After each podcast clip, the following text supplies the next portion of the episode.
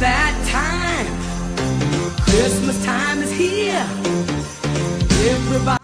Ah, it is again that time of year, ladies and gentlemen. Christmas time is here, my favorite holiday and time of the year. And here at Boxer Bourbon Podcast, we're bringing you daily content as we go through the Drinks by the Dram Bourbon Advent Calendar. So take a break from your hectic lifestyle during this time, grab a drink, whatever ails you, and listen as we go through this adventure together. From my family to yours, Merry Christmas and Happy Holidays.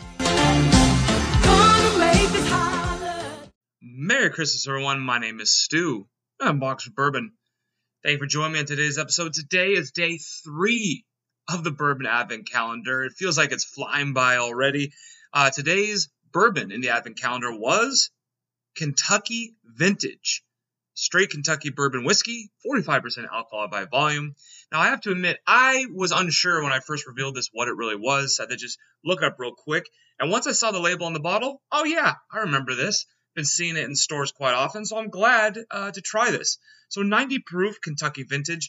I believe it's from Willett. Correct me if I'm wrong on that one. Let's get into this one. Looking at the color. Ooh, light color.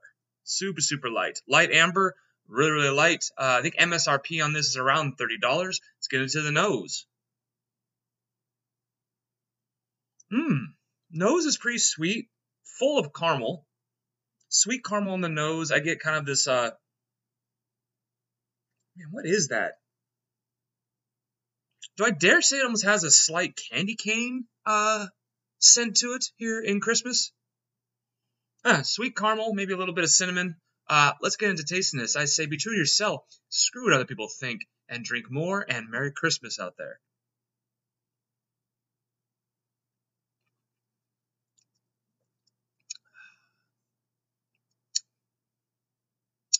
Boy, it has um man, has some sweet notes throughout the entire palate. It's not it's not really exploding in flavor. It's kind of um it's kind of meh, kind of mid-level flavor. But it's got some sweet notes. Secondary taste. Because why not? Hmm. Okay. Know what I'm getting in this? I think the cinnamon does make a little more sense here. I'm getting this real buttery uh, kind of flavor in the beginning with really nice hints of cinnamon and a little bit of smokiness, even smoky and oaky, if, if that's a thing. Boy, it's kind of like in the beginning, you get a little bit of hints of cinnamon, kind of this buttery richness to it, and then it just kind of stays stagnant.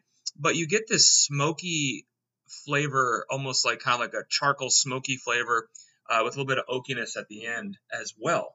Uh, I'm going to finish this particular glass here.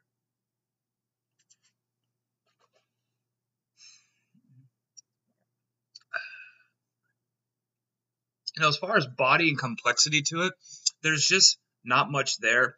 It's kind of it's kind of uh, leaves a little bit more uh, to be desired. The finish is very very short. Um, there's a little astringency lingering on the tongue as well. It does not warm uh, your esophagus, does not give you that warm hug. But what is so interesting is that the smokiness of it really is kind of coming out. Uh, not as smoky as you would get out of like a peat uh, or even like a Japanese whiskey, uh, but interesting nonetheless. So, of course, I'm going to try this with a little water added, but first, just a quick break. All right, gang, back from the break. Thank you so much for tuning back in. Let's get into the nose of Kentucky Vintage, this time with water added. Okay. Boy, uh, sweetness is still there, but it's very muddled. There is just not much complexity to the nose at all with the water added. It's just slight, slight sweetness, but very, very, very weak and muddled. Let's get into the tastiness, this time with water.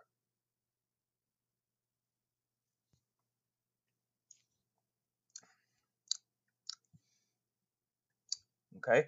Uh, hmm. So smokiness is still there.